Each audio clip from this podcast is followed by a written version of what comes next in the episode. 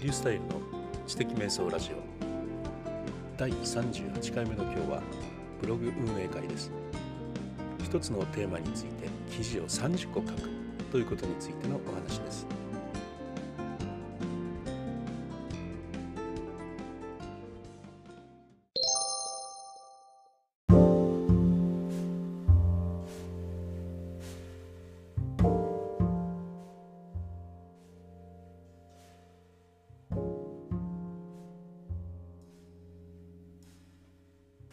3月のですね25日24日かな、えー、私はですね自分のブログの中で、えー、バレットジャーナルということに絞って記事を30個書くということに挑戦をした上でそれを達成をしました、えー、私のブログの中に、まあ、今ですね、えっと、1700個ぐらい記事を削って今残りが1000個ぐらいになってるんですがその中に30個ですねバレットジャーナルということについての、えー、ボリュームの数が30個という数がですね、えー、生まれたわけです。うん、なんでね、えー、ブログの中にその30個というね、え、記事を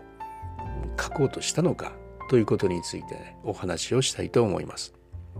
まあ、あるテーマについて、え、ブログの中で記事を30個書くと何が起きるんだろうかということですよね。はい、でまあいわゆる特化ブログとかいうことについて考えると記事が30個もあればですねもう立派なあの一つのサイトとしての体裁を取ることがねできると思うんですが、まあ、特化ブログとしてはですねで私のこのブログというのはですねもう11年経ったもう超雑記ブログなんですよね。知的生活ネットワークというねもうありとあらゆるものについてだって全部知的生活だもんみたいな感じでね、えー、何でもかんでも知的生活に結びついて書いてきましたのでもう超超超雑記ブログみたいなね、えー、状況だったんですね。でまあそれをですね、まあ、昨年の秋頃1700記事ぐらい削除しました。でねあのカテゴリーを絞ったんですよね。えー、残ったブロあの残ったカテゴリーはブログ運営についてそれからね、えー、シニアブロガーというものの生き方や考え方そして行動の仕方についてそれから知的生活というこの3つなんですね。でこうやって3つに絞ることでですねブログを訪れた方のユーザビリティが増すと考えたんです。であのさまざま千何百もねいや2700ぐらい記事があったんですよね。でその2700もの記事は必ず検索で何か当たるわけなんですがまあ来られた方がですね検索できたけども、まあ、このブログって何やらいろいろ書いてあるなと。一体何のブログなんだと。いうことでね、まあ、その記事だけ読んだらおしまいということでねあのリピーターになっていただけるとかファンになっていただけるとかねそういうような方ではなく記事だけ見たらはいっていうことでね、えー、去っていくというねそのようなブログになっちゃってるなあということでまあ見に来た方々がですねあこのブログというのは、まあ、あのブログ運営のことについて書いてあるブログなんだなと。じゃあ自分も興味があるからこのブログちょっと気をつけて見ておこうとかお気に入りに入れとこうとかね。そういうふうになっていただいたら、うん、読みられる方もいいしこちらも読んでいただいていいしてね双方 OK というねえー、ことになるじゃないですか。そういうような意味であのカテゴリーを絞ったんですだってラーメン食べ行った記事もあればですねあのカメラの記事もあり漫画描いてますよという記事もありもうさまざまなね、え、ものを一気に消しましたね。えーまあ、ブログ運営とシニアブロガーと知的生活ということに絞って今ねやってるんですけど、まあ、実はそこにも癖がありましてね知的生活といえば何でも知的生活だったという過去があるのでこの知的生活というのをね何とかしないといけないんです。だって今あ僕のこの知的生活の中にはですね、えー、実はもう10ぐらいのカテゴリーがね、えー、まとめられているんですよね。例えば読書でしょ？それからメモ手帳ノートですよねそれからあの情報の収集と生産のことについて Evernote だとか Scrapbox とかね、えー、そういうことを紹介してるしまた電子書籍をどう作るのかとかミニサイトどう作るのかねとかね YouTuber になるんだとかねあと学び方とかですね黎明期とかねマインドマップという発想法のこととか時間を作り出すどのように時間を作り出すのかということで主にフォーカスだとかタスクマのことだとかねまあそういうようなことを全て含み込んだ知的生活ですからねもう十分その中でもねあの雑記ブログ的なんですよね。この中をどうかしないといけないということなんですがまあそうしながらもうん今一生懸命ねやってることっていうのはねじゃあこの知的生活という、まあ、肥大化したですねカテゴリーの中のその手帳ノートこの手帳ノートというカテゴリーがあるんですがそこに一気に30記事を送り込むことによってですねこのブログの性質というのが、まあ、よりよくわかるんじゃないかなというふうに思ったんですよ。でね、えー、検索で来た方ねバレットジャーナルというのでもし来られた方がいたらあこの人っていうのはメモや手帳のカテゴリーにたくさん書いてる人なんだなというようなふうにね思ってもらえるんじゃないかとそしたらねあ面白いなちょっと他にも見てみようかなって思ってもらったりまたその方についての役にも立ちやすいんじゃないかなと思ったんです。えつまりね、えー、このブログの性質っていうのがね、えー、バレットジャーナルという一つのテーマに特化した記事を30個書くことによって、まあ、際立つんじゃないかなというふうに思ったわけですね。はい、まあ、知的生活のブログとしての色を、ま、30個書くことで一気にね、えー、ぐっと濃くしたとそういうようなわけです。はい、それがね一つのポイントだったんですね。それからねもう一つあるんですね。でバレットジャーナルについての記事を30個も書くと一体何が起こるのかなというふうに言うとですね今度はそのバレットジャーナルということに限って言うと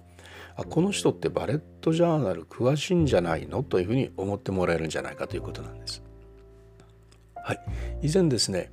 えー、まあ、糖質制限というのに取り組んでいた時にね、まあ、糖質制限が何で知的生活なんだと 言うんですが、まあ、そこがこの超雑記ブログたるゆえんでですねいやいや健康って知的生活に大事でしょというそこなんですよね。だから糖質制限も知的生活ネットワークの記事だったんですが、まあ、今回消しましたけどね。もうそれを以前ですね6個ほど書いたんです。糖質制限でね。それからまあメモの魔力の本を読んで、まあ、それでも6個ほど記事書いたんです。そしてまとめページ作ったんです。でこれねそれぐらい記事を書いてまとめればまあ結構あの SEO 的にもいいんじゃないかなと思ったんですがまあ6ページぐらいではね他のね膨大な記事に生まれてしまってね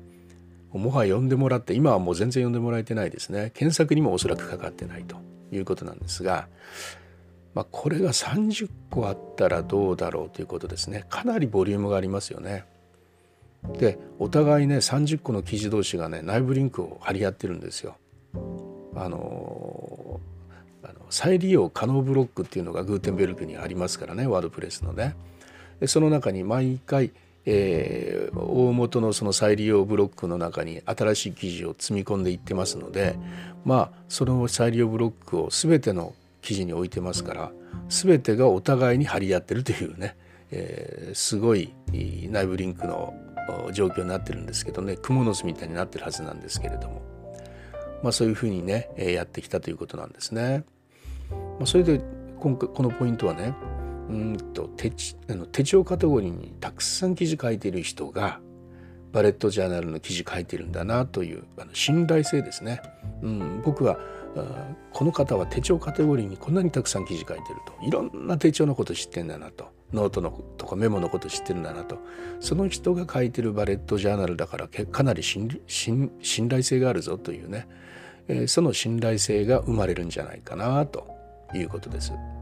えー、2つ目がね、えー、と30個も記事書くとですねもうバレットジャーナルについての基本的なことはもうかなり網羅するんですよ。あとはね事例紹介とかねそういうことになっていくんですね。でライダー・キロルさんがあの提唱したあのバレットジャーナルについての基本的な考え方とかね背景にあるバックストーリーとかそういうのはほぼ全部書けたのでこれはね網羅してるんですね。つまりそのバレットジャーナルについての網羅性のある記事が30個生まれたということなんですね。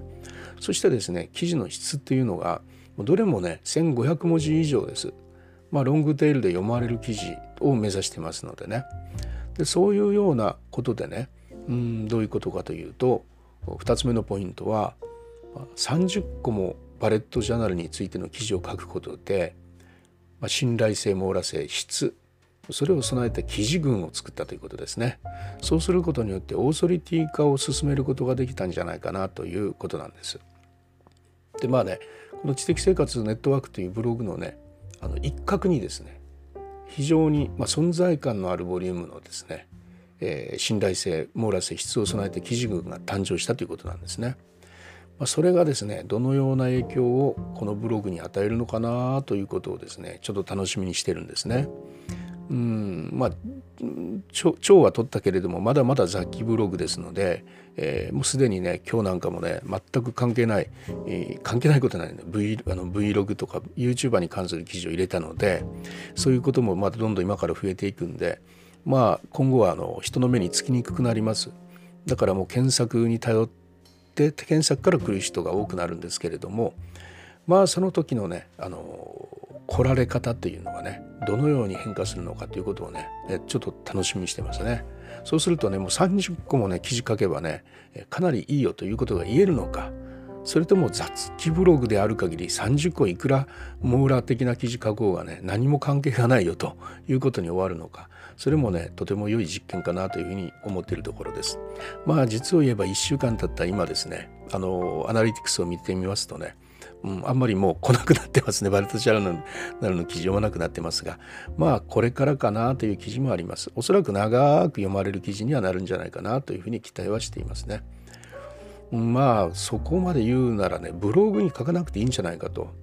別に性的なサイトですね。あの静か的なっていう意味ですよ。性的なサイト。で、それをね、立ち上げて、えー、バレットジャーナルっていう名前のサイトを作り上げて、やったらねはるかにいいだろうということですよね。でもちろんそうですよ。あのそれはもう分かってるんですよね。30個もあれば相当信頼性網羅性質それらをね兼ね備えたオーソリティブロあのサイトがねできるはずですね。まあ、そうしてもよかったんですけれどもまあちょっと実験ですよねこんな超雑記ブログでも、えーオーソリティ化ができるのかバレットジャーナルということについてのねそれができるのかという、まあ、そういうことをちょっと調べてみたかったということになります。はいということでまああの一つのテーマについての記事を30個も書けばねそれはそれなりのものにねきっとなるだろうということを今楽しみにしているということについてのお話でした。